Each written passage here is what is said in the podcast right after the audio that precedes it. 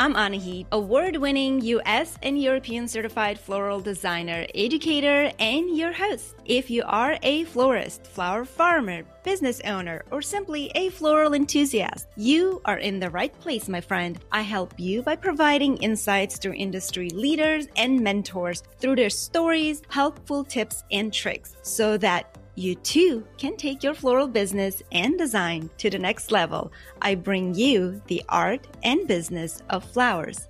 Welcome to the show. Welcome back, my friend. Today's episode is with another full bloom competition contestant, Adam Gladue. If you've seen the show, you know who I'm talking about. If you haven't, I feel like a broken record repeating this, but you gotta watch it. It is so good. I know they're in a process of filming season number two. I cannot wait for it to come out. I can't wait to see who's competing. I'm hoping to see some familiar faces, but for the time being, enjoy my conversation with Adam. Adam Gladue. Hey, Adam, welcome to the show. Thank you for having me. I'm very excited to be on this. I'm very excited. I'm, I'm very excited, first of all, not just because, A, I love the show and I loved what you did there, and I was really excited to see a familiar face, but you and I got inducted together. So I kind of felt like I was like, oh, I know him. you know, we're literally next to each other. Yeah, I think you were in front of me, right? Yeah, I think I was. Yeah. So it was kind of funny. I was like, oh, that's Adam. That's, that's great. It was amazing. There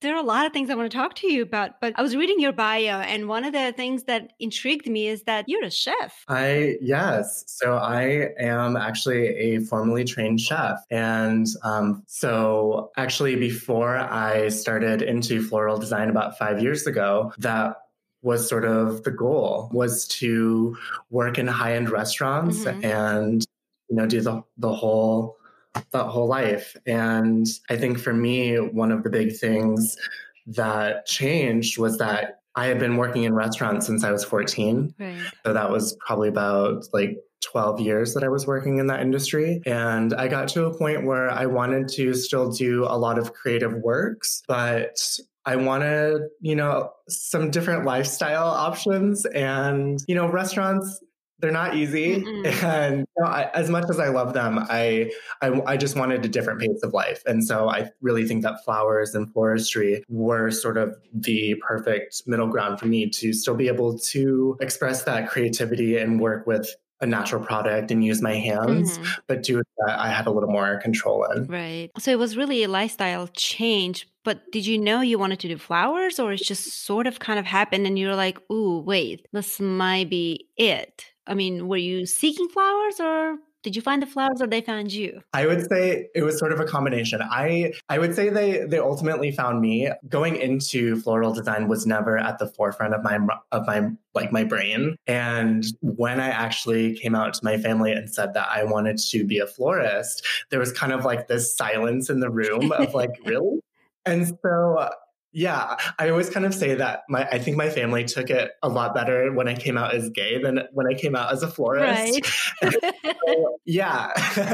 but I think for me for the longest time it was just really this sort of full circle thing and flowers are something that I grew that I grew up mm-hmm. with and my mother had a flower shop of her own when I when I was little and she has been in the industry for about 40 years now. So that's something that I always have been around and I grew up, you know, as a little kid washing buckets right. and prepping containers, that whole thing. But I never really thought about flowers until um, I was about 21. So I, I, I, am not sure exactly the point where that switched over. I think there was a point when I ha- when I did a withdrawal from culinary school where I kind of paused and ended up working for an event production company. Mm-hmm. We were doing mostly like hard good rentals and chairs and things and linens, but they did a little bit of floristry. And from there, I kind of saw, you know, what was possible with flowers. Right. So knowing now that your mom was in, in industry, you know, now 40 years, I don't think I would want my child to do this also. So I think I understand when it comes to actual workload of it. You know, you clearly didn't wash enough buckets. you just right back into it. It's a, it's a lot of work. It's it's labor of love for sure. Um, but of course, there's the artistry side of things. So to balance that out, you know, is is where the magic comes in. I think. So you work at a shop currently, I do. Right. So what's yeah. your role at the shop? What what exactly do you do? What parts do you handle? Yeah. So right. So currently, I'm working with Arts and Flowers Design Studio. Mm-hmm. It's a high-end sort of retail shop in Minneapolis, and I'm one of their lead designers. So we have about um, 12 or 15 or so employees um, on our team, and about five or so of us work as designers, and about three of us take on weddings and sort of larger right. events. Myself, the owner of the shop, and then um, one of my other coworkers. Right. And yeah, so that that's sort of what I do there. But you know, I'm working in every part of it, from you know doing weddings, but um, and meeting with brides to taking on funeral consultations and answering phones and emails. Mm-hmm. So it sounds kind of cool that I get to do sort of high end events. Mm-hmm. Um, I think know too, as florists, we're still answering the phone and like right. talking to. So yeah, I get to do I get to do sort of all these different things within floristry, which is nice. Well, that's great. So, what has the showdown for you and for the shop that you work? So do the clients then come in and you're like, wait, is that that guy from that HBO Max TV show? Are you like the local celebrity now?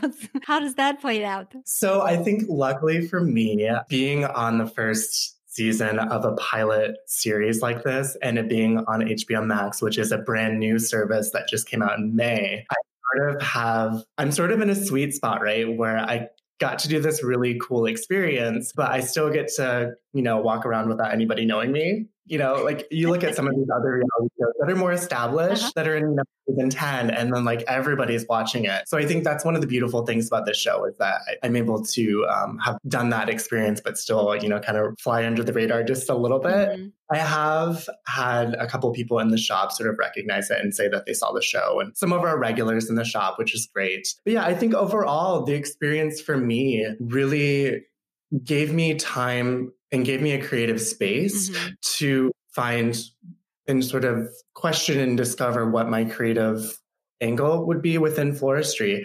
And I think that is probably one of the biggest takeaways. Um, but also, you know, not just my creative voice in terms of of design, but you know how I wanted to come across, not just through my designs, but sort of behind the scenes, how I interact with with my coworkers, you know, um, how I interact with the people in my life as I try to find the balance of pushing my creativity mm-hmm. and trying, you know, a successful florist, but also, you know, counteracting that with, you know, I'm still trying to be, you know, a good partner and a good friend and all these things. Right. So I think it was just sort of a great way for me to really push myself in finding more balance in my life. Right. And I think that's really rewarding. Interesting. You said that because one thing that definitely came out of the show that was very apparent is that you played well with everyone. Mm. You know and i and i don't mean it in like a cliche kind of word like you were the team player eh, no not in this like corporate kind of world you know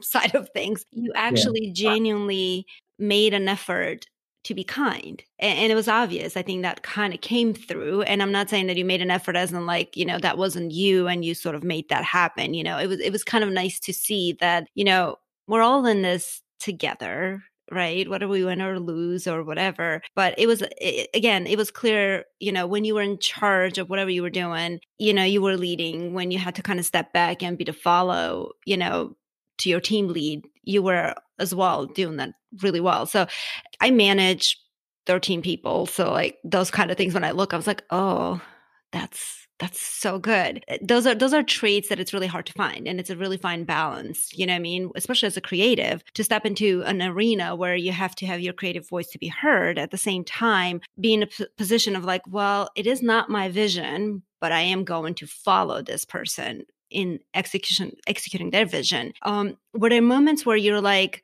kind of cringing back or you're like oh this is what i really want to do but like i really can't like you know, there were moments where I sat back, I was like, oh, what would I do if I if I were in that situation? You know, so it's just kind of a it was interesting to watch that. But how did that all play out for you? You know, trying to put your own creativity to the side when you were part of a team, not necessarily leading. I'm glad you brought that up because I think one of the really great ways, or one of the really great things about how they formatted this series. Mm-hmm. And if for people who haven't watched it yet, the way they go about it is doing a solo individual challenge, and then the top two florists go on to become team leads mm-hmm. for the of the team challenge. And so through that process, I was able to work, you know, as team lead. And I think when you're in that position or when I was in that position, I had a lot of control over right. the direction that things, you know, and, and that's sort of the easy part is when you're in the driver's seat right. because you have to sort of execute your your vision.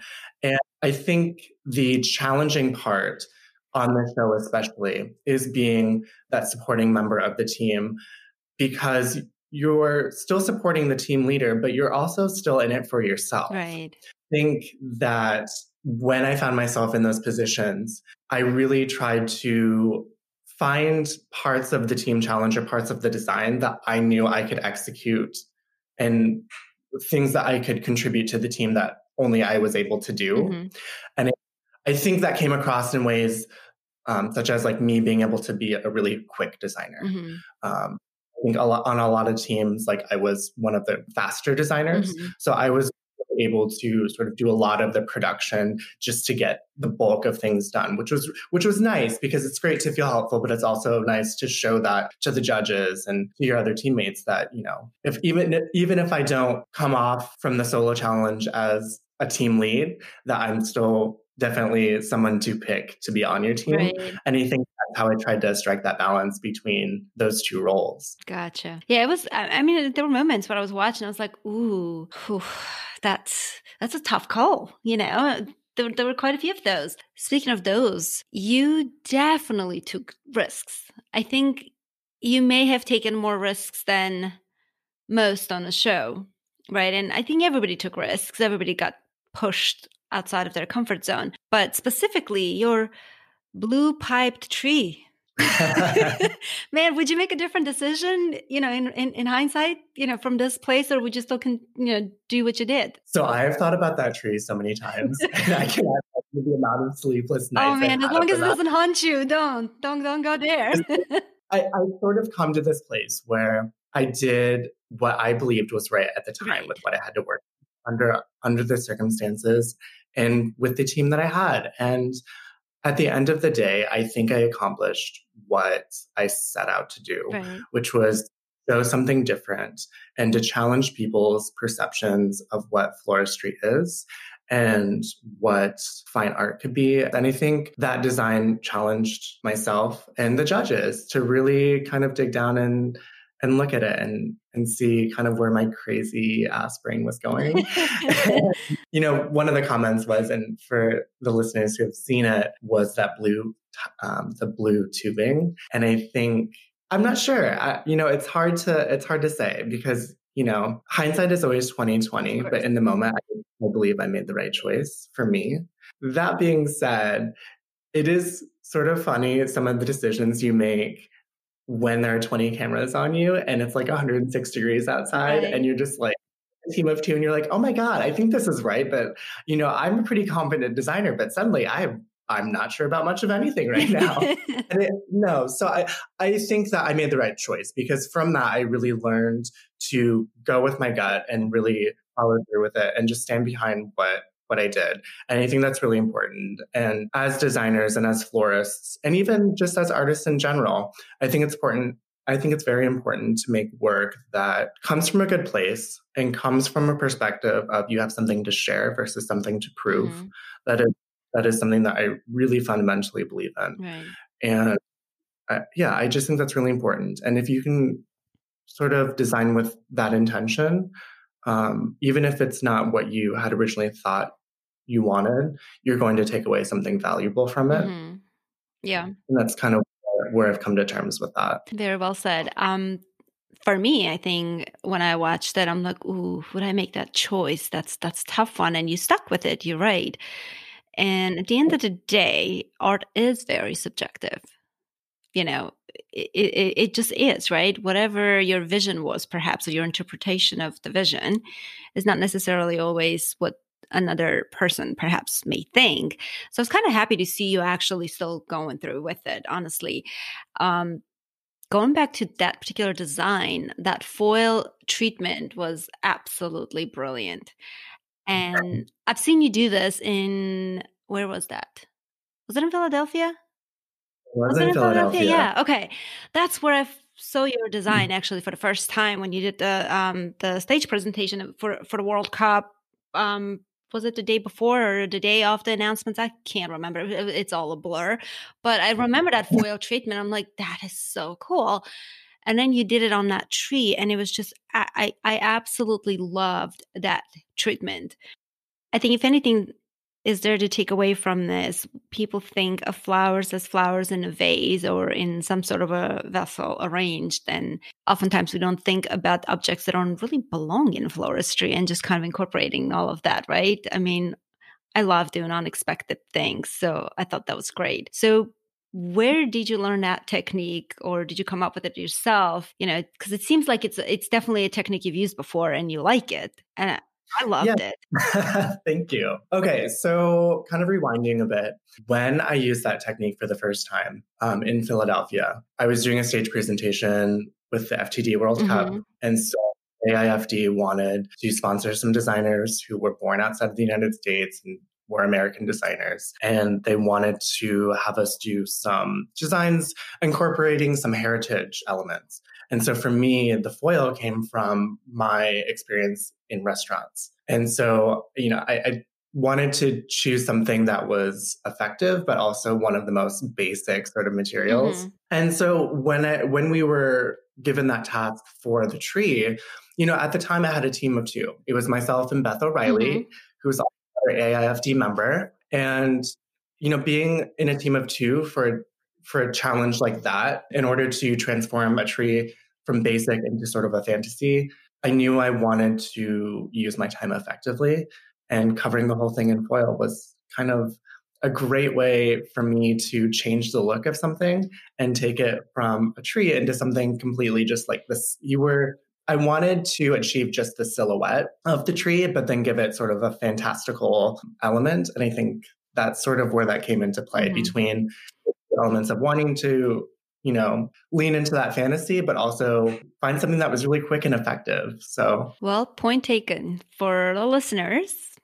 If you want to, I don't know, think outside of the box, use some foil, wrap some containers and some objects with foil and just i mean i i loved that treatment on the tree silhouette i thought that was brilliant i'm still on the fence about the tubing i have to say it was just so striking but the whole overall as a fantasy piece i think it paid off i think it was a fantasy piece i mean that, that was that yeah. was the goal right and yeah that was yeah there's nothing natural about that piece. It was a fantasy piece. That was the goal. You achieved that one, I can say for sure. Yeah. I think that, you know, between that, the tree piece and the suspended piece, those were two places and two challenges in particular where I got a little in my head, mm. where, you know, I think there were a lot of really cool elements. And I think that had I stuck to one technique right. and then just focused in and softening it with floral, um, it would have been a little more effective. But that being said, in in the time when you're in that space and you're in that sort of situation, I think that sometimes you make weird choices. yes.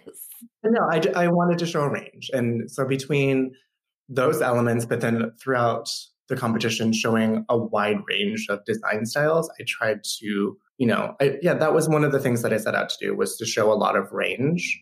And I think I accomplished that. I think you did too. I think you definitely pushed yourself. Now, you are an AIFD designer, um, you know, and you did have formal training, you know, right prior to that. Do you think that helped you in this competition, or did it become a double edged sword at times? You know, being trained in specific direction per se? You know, I think, ooh, weird. I stomped Adam, you guys. I'm choosing my words thoughtfully. um, I think that AIFD and uh, any accreditation is really is really incredible, and it's it provides a great set of knowledge, mm-hmm. and it's sort of a tool in your toolbox. But it's important for accreditation and education to be to be used as a tool and not a crutch. Right. And I think that in a lot of ways, it was really helpful. But it, it was a challenge for me sometimes because I looked at the other designers who didn't feel as limited mm-hmm. by floral fundamentals and they just sort of yeah yeah and there there wasn't this sort of expectation that they had to stay within any sort of box or right. confines and elements and principles and i think that was one of the big things that i took away from the show is um, it's really great to have that that fundamental technique and education mm. and know those terms, but it's also equally as important to break them and things that you know you wouldn't think necessarily go together. Um, so yeah, I, I, think for me it was just a, a big discovery of of where I where I sit on that spectrum. Mm. I personally from watching the show, not participating, but just from watching the show, I felt like I kind of grew in that respect as well. You know, I am a mechanic Nazi. Like I can do things with my eyes closed mechanically, but that's one side of that, right? That's nice to have the tools, like you said. You know, learn like a pro so you can break like an artist.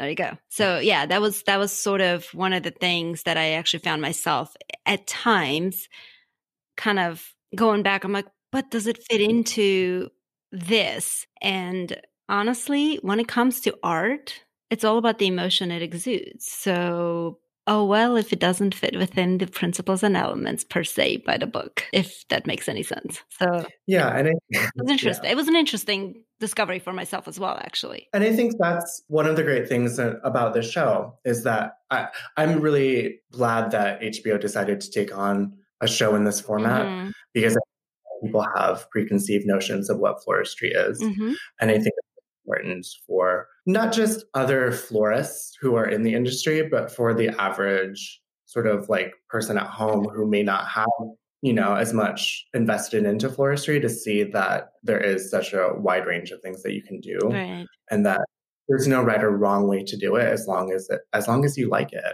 think at the end of the day right. is do you, do you like it and it yeah yep that sounds good i mean i you know i i love the show i have to say. I am so ecstatic and so happy that there actually is a show about flowers on tv and it's great you know? I mean the big flower fight came out right before that. I don't know if you've seen it or not. Have you seen it? I have seen it.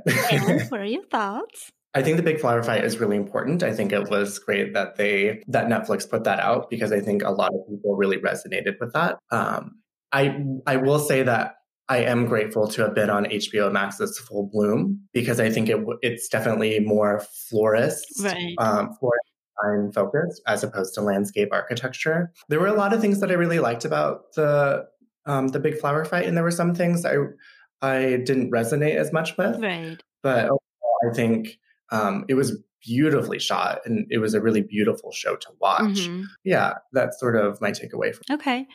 Do you think there might be a third one kind of coming down the pike now that there's this newfound success with both of the shows? I think. Um, you know, I, I love both of them, and I agree with you. Both have their own place. You know, I didn't necessarily think Big Flower Fight was a floral design competition. It definitely had a direction. It was very specific. You know, they were creating garden sculptures. I mean, it's just what it was. And in that respect, I thought it was fantastic. But it made me so happy that Full Bloom was all about floral design and the educational side of things that was part of that I thought was fantastic. You know, like them kind of shooting little like helpful tips for average person at home who buys flowers from grocery store, you know. I think at the end of the day, both of those shows are bringing love of flowers, right? Kind of resurrecting this because I feel like they kind of became one of those things that it's like, well, it's nice to have flowers, but do we really have to,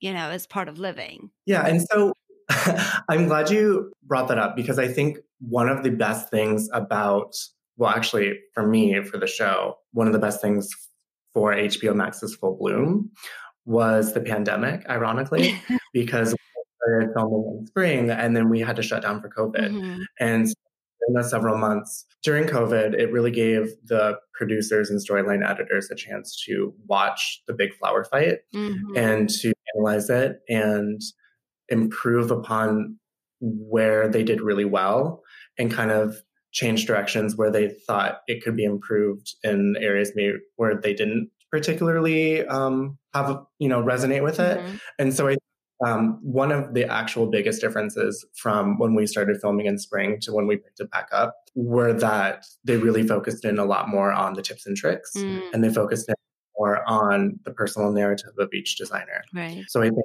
that effect, I think it ultimately gave the viewer a lot more to sort of like dig their teeth into, mm-hmm. both as like professional florists who want to see sort of something new and innovative, but also for the average flower lover Right. who is going to or or a small flower shop Right. and just picking up a bunch of tulips. You know, and I think there was really something for everyone, Right. and they didn't. It was a good balance. I agree. I 100% agree. I was sad that it ended, so I can't wait for the second season. I'm so happy that they got the green light to do a second I know. I know they're casting it. I'm just, I cannot wait for it to come out. I'm like, Are you applying? Did you apply? you know, I did. So here's the funny thing I applied for the first one too. And that was, I got into, I don't know, through, I got through three interviews, but I never made it to LA. And then second time around, I'm like, hmm, fine, I'm gonna send the application again. So I'm just gonna keep sending it until they get sick of me, call me, or tell me like, lady, you're just not gonna make it. So just stop. You know, just gonna keep doing it. Why the heck Yeah. not? Come on. I, I think that's I think that's really important, and I'm glad you said that because I I've had several florists message me on Instagram being like, I really want to do this, but I'm afraid like, what if they say no? Well, oh like, well, you lost okay. nothing. yeah. I mean, you're already not doing it, so like the worst thing that's going to happen is they say, okay, apply next season, Right. and it, I think at the rate they're going, because it's so beautifully shot, hmm and grow in so many different ways because there are so many other installations and so many other types of designs and challenges that they can pull out that it's not as if there's a shortage of material for them to work Oh my with goodness, no. Yeah. so my hope and my sort of prediction is that, this will go on for a while Right. and florists who may not make it onto the season two should reapply for season three. And like yeah I, i'm just a big believer in just being persistent Oh, until you oh get yeah. Me, well, isn't that I don't know who said this, but they uh there's a quote, I forgot who said it, but it goes something like the key to success is perseverance. Well, Mhm. you know, pretty persistent. So there you go. We'll just go with that, you know, until it happens. And if it happens, it happens. And, you know, and like you said, yes, if you don't apply, and this is for every listener who's thinking about doing this, my God, just just do it. Because if you apply and you don't get selected, you lost nothing. But if you didn't apply, you lost 100% of the chance of possibly making it, right? So go for it. So, Adam, I know for sure it has changed you as a designer, right? I mean, it's, I, I even saw the growth in you as you were sort of going through the, the process and every single contestant actually, which is kind of really exciting to see. What specifically has changed for you as a designer? Like, what does your design aesthetic looks like today post show, you know, versus what it did before. You know, I was actually just talking to my partner about this right before I, I joined, I logged into this podcast. Um, and I think, you know, I think between being on the show and the pandemic and sort of the up and down roller coaster of emotions of doing the, being part of this show for 12 months last year because it was supposed to be a much shorter process and it ended up being the year.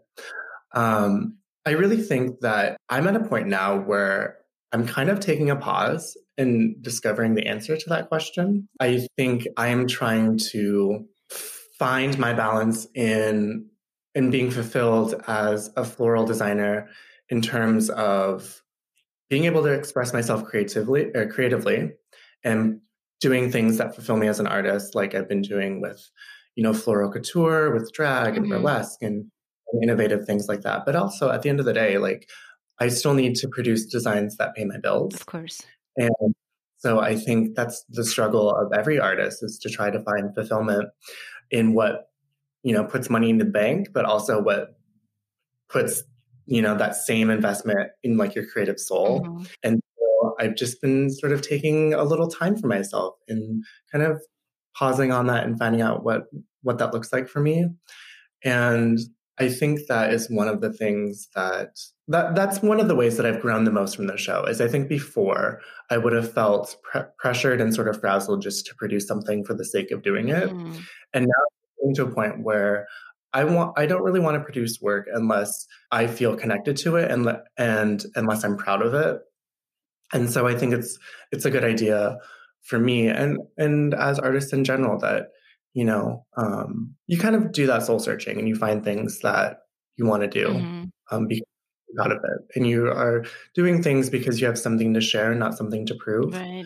I think I know for a lot, a lot of the other contestants on Full Bloom, um, we sort of have we, we check in with one another. And that's sort of a feeling that we, a lot of us have is that once you're on something like this, there's that, there's that sort of expectation that you produce something, you know, right. even more, you know, bigger and grander. And I think a lot of people come to that sort of conclusion that it's okay to take a little pause. It's okay to take a little time. You know, the world's kind of on pause right now. So right. it's a good for everyone to take a, take a breath. But yeah, so there are a couple projects that I'm working on um, for this year mm-hmm. that I'm about. Um, one of them is a floral fashion show. Nice. Um, and so I'm, I'm doing that as a charity event here in the here in the Twin Cities, um, and really, you know, I I am just taking this time to go in and create beautiful things at the shop that I'm with. Um, but also, I'm taking time at home just to make designs that sort of feed my soul, mm-hmm. and because I don't want to get to the point where I I lose my love and passion for flowers right. because I feel like I produce something. I think it's very it's a very fine line for florists um, to get burnout. Yeah. And so I just want to be mindful of that. And I want to keep doing it because I, I love flowers and I don't I don't want to sort of taint that with sort mm-hmm. of um, pleasure to to create. It's funny you're saying that. It's one of the things that I uh, I've always said and uh, will continue saying. I will never have a flower shop, not because I don't like them. I, I love seeing flower shops everywhere I go when I travel.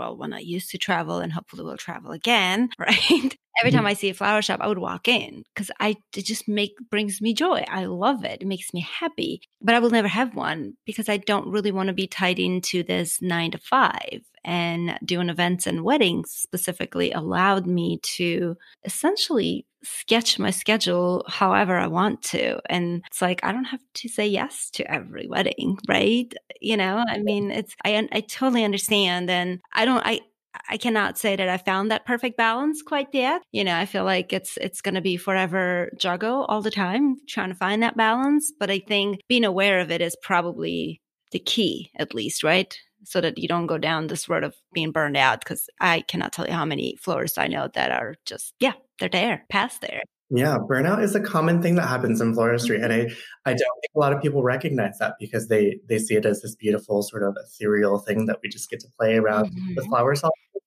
you know, being that creative and being on that much all the time, it takes a toll. And I think it's just I think this is a good time for everyone to just take time to pause and yeah. figure out what they really want to do. Yeah. Um, and there's so many, there are so many areas of floral design that exist outside of flower shops. Absolutely. And I think that I, I believe that is one thing that Full Bloom has done a nice job of showing is that there are florists who work outside of a shop. Mm-hmm. There are florists who do things you know, product launches and just events. You know, like for example, Maurice Harris, one of the judges, mm-hmm. he almost never, he pretty much doesn't do weddings. Right. And so I, I don't think he's, you know, necessarily met with a bride in a long time. He just does corporate product launches and, you know, events and things like that. So there is this whole world of floristry outside of what people traditionally think. Right. And I think that's and I think that's great for the average viewer, but I think it's also really inspiring to other florists who are in the industry who may be thinking, I'm getting a little tired doing what I'm doing, whatever that is. Right. But hey, there's a whole nother avenue and there are more opportunities and there are more um, experiences even within flowers than they may have realized. Mm-hmm.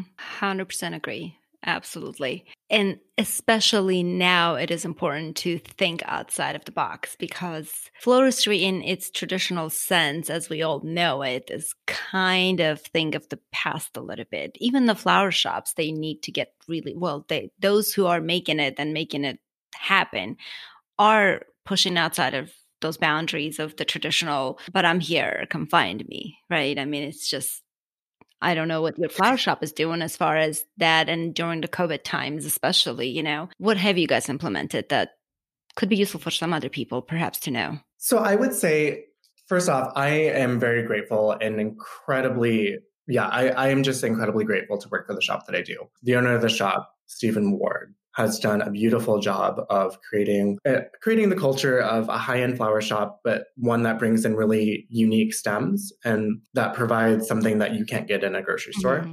and that is really a big one for florists who own a brick and mortar is that you are now competing with every chain grocery store in america. You're not just competing with flower shop that's in the, the other flower shop in your town. And so i think um, it's really pressure, put pressure on and inspired a lot of florists to get in those more unique stems, to get in the, the longer lasting tropicals, mm-hmm. to get in the more, you know, just those types of things.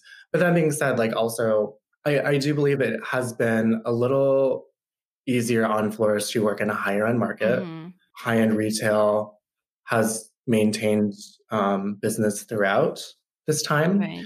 I think that the segment of florists, of florists who have been hit the hardest are the ones who are the small shops who cater to you know everyday floral for you know that that segment of the market, which is so incredibly important. Right.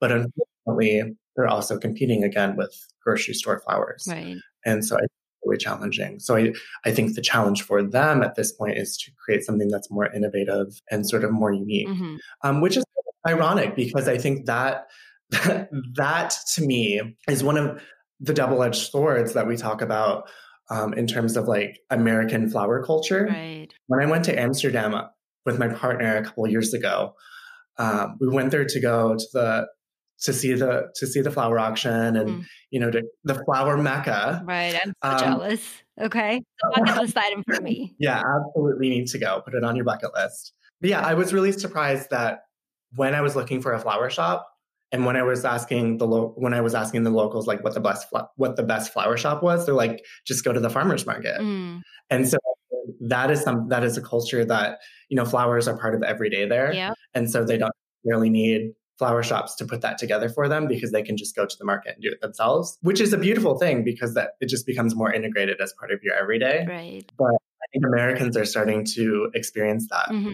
American florists starting to experience that, where it's fantastic that flowers are more accessible every day, but then it puts pressure on us mm. as to really go the extra step. Right. So then what sets us apart in that sense is the then the artistry, right? Because everybody can Absolutely. buy flowers at the farmers market and put in a vase and they're still going to be beautiful. Mm. Um, and I grew up like that. I am from Armenia and that was sort of part of living for us. We always had flowers in our house. I don't ever remember a day we didn't have fresh flowers in our home, um, besides plants and things like that. Um, so it was kind of one of those things that I really miss here. So I still kept doing it because it was just what I know or I knew. So it was mm-hmm. kind of like interesting for me to see that the value of a flower was not as such. At the same time, it also is kind of this cherished item for special events and things like that, you know. But I feel like, uh, you know, about a couple years ago is when I noticed that a lot of times there were in lieu of flowers things were happening, and I think that's kind of slowly going away. So part of which is why I was really happy when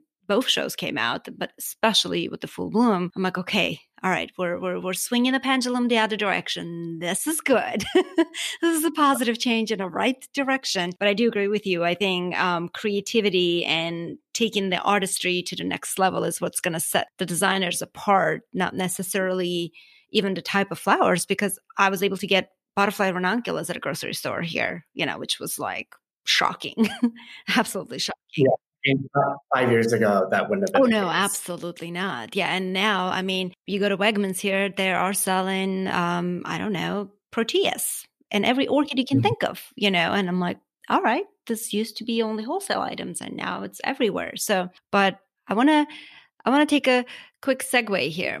Speaking of proteas, let's talk about the queen protea. I want to, I want to, yeah. by the way, for the record, when the world opens up, and if we are together at an event, I want to go out with Queen Protea. I just want to say that on the record. There you go. I yeah. So I've actually thought about um, bringing her along to the next AIFD symposium. Ooh, I'm excited. okay. All right. So yes, what would you like to know? You tell me, and I will go with wherever you want to go this. Well, for starters, why cream queen protea? The name yeah, or the name? I wanted something that was sort of playful and like very on the nose. Okay. And I thought that, you know, I played around with a lot of different floral mm-hmm. names. And I was like, you know, I really have always loved proteas.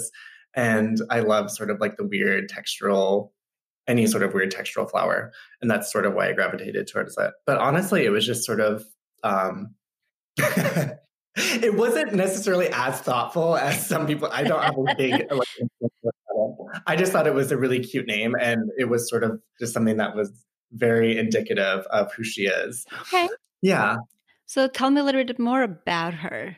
What sets her apart? So, the reason that I came up with this character, Queen Protea, is because I really wanted to challenge myself and other people's perceptions of what floristry could be. Mm-hmm. So, kind of a theme to like my little rebellious um, nature. I wanted to find a creative outlet on my own that enabled me to use flowers in my floristry, but really sort of fed my soul creative creatively. Mm-hmm. And so my partner is a drag queen and burlesque performer, and I have always grown up um, going to drag shows and burlesque events, and I've always had like this envy of the performers. Mm-hmm. Um, was the way I got to do it, but on my own terms. And I wanted to just show that, you know, I, I wanted to show something that, w- that I wasn't seeing. Mm. You know, there are a lot of floral couture items that are really beautiful. And there are a lot of really beautiful drag queens, but I don't know a lot of really beautiful drag queens who are using fresh flowers. Mm-hmm. I haven't seen one. Yeah, it, it's sort of like this. It's sort of ridiculous, really, that like um, just yeah the whole i just wanted to create beautiful imagery and i wanted to i want to work with more drag queens and more performers and i thought the best way for me to experience that and to know how to build a better headpiece mm. and how to build effective um, garments mm-hmm. was to put myself in a position and so all of those things and it's really been sort of this love child um, and a collaborative project between my partner and myself mm-hmm. and so fed my soul in, in all these different areas. My partner is also a wig maker oh. and cosmetic so they just opened up their own um, hair oh, salon. Oh, yeah. So between all of these things, um, you know, we've been collaborating with what the hair looks like and what the makeup plot is mm-hmm. and the fantastical headpiece we can come up with.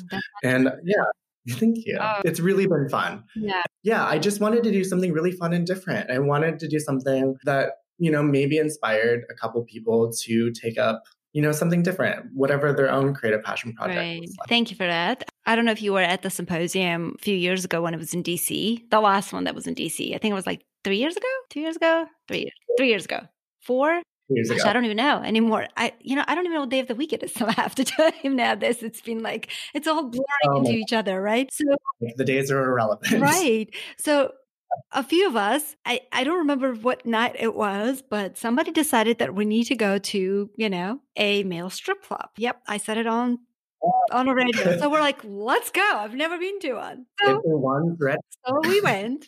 So the first floor was a drag show. It was my first ever that I've seen. I did not want to leave. Can I just tell you how amazing it was? Like, a the the level of talent that was there, the entertainment, the confidence, just I freaking loved it. Like it was it was one of the best nights ever and you know, I my husband was at the time in Dominican, you know, doing his charity dentistry, and I couldn't go because that was the year that I tested. Oh, that's right. You tested that same year then because we got oh, it yeah. together. So, anyways, I kept sending him messages. I'm like, guess where I it's like this is amazing. Anyways, but yeah, it was I it was just it left such a happy, positive mark on me. And so I kind of want to do that again, which is why I said I want to reserve the yeah. right for going out. Man, that's one of the things I miss most is going to drag shows. Yeah. Honestly, and like here's the thing: we keep we keep talking about you know trying to find your voice as a creative artist and trying to find that confidence and what you're passionate about. You want to find somebody who's passionate and confident about their artistry. You go to a drag show. Oh yes. You go to a drag. You go to a drag show. I mean, I was um, amazed and mesmerized by it. I really was. Yeah. There's so much talent. It was insane. Insane. You cannot go to a show and not leave inspired. Right. And I th- I think that I wanted to pull some of that into into Queen Protea. My I think you you're doing it really well. Thank you. I'm so I can't believe that was your first drag show. Can you believe it? I'm like, why? Why didn't I go before? And there were so many times that we've talked about doing it and just didn't. I've seen plenty of burlesque, you know, and I've seen, you know, that there were some drags at burlesques as well as women and you know all, i've seen all of that but specifically drag show i haven't and i gotta tell you like it was one of my favorite things ever to watch. I I was just overjoyed by it. Again, there's a lot of talent, there's a lot of artistry. you know, there's a lot of humor, the confidence that was coming through. It was just there was there's not not a single negative thing that just I can say. And that's all sort of what I was left with. And I'm like, okay, you know, yes, this is this is amazing. We need more of this in our lives. And looking back at your imagery, trying to portray some of that, I think you're doing that really well. And I'm really excited to see what your fashion show is going to look like because I bet it's going to be off the hook. I'm, I am. Thank you. I am very excited for this one. I cannot um, wait to um, see those images. I really can't. Well, Adam, this was absolute pleasure. Really, really, really thank you for your time. And you've done an amazing job at the show, you know, and it was very inspiring to see. Like I said, I can't wait for that fashion t- show to come out. I'm really excited to see what that collaboration is going to look like. But in parting, where can people find you? And what would your last um, advice would be for someone who perhaps is thinking about auditioning for the show? Absolutely. So I would say, you know, if you're at all considering going and applying for full bloom, just do it. Do yourself a favor. Um, don't think about it. Just go for it. And it's going to make you a better designer, whatever the outcome. And I think, um, yeah, just do, just do something that you're passionate about because people know when that's authentic and people know when you're just trying to pander. Yeah. So I, I think that's really important. Um, but as far as seeing what's next, people can follow me on Instagram at Adam Gladue. You can kind of see what I'm up to next and follow sort of my next creative endeavor, whatever that well, I cannot wait to see more of that. Thanks, Adam. Till we chat again. All right. Thank you so much. I hope you like this episode as much as I really enjoyed ch- chatting with Adam, often on air, honestly. Him and I got inducted together into AIFD. And when I saw him competing, I was so excited to follow his journey. And honestly, then sitting down and having a conversation with him, he is a genuinely kind and nice person. It just makes it so much more fun to really uh, and enjoyable, really to follow um, their journey on competitions when you you know know the person and you know they're just this nice person and really talented and pushing the boundaries and so on. So anyways hope you enjoyed the episode. Hope you've seen the show. If you haven't go watch it because season two is being filmed and it's going to come out sometime soon hopefully. And uh, that's kind of it you guys. I'll see you next time. Bye. Well it's a wrap. Thank you everyone for listening, for tuning in to Viva La Flora Live podcast. We'll see you next week.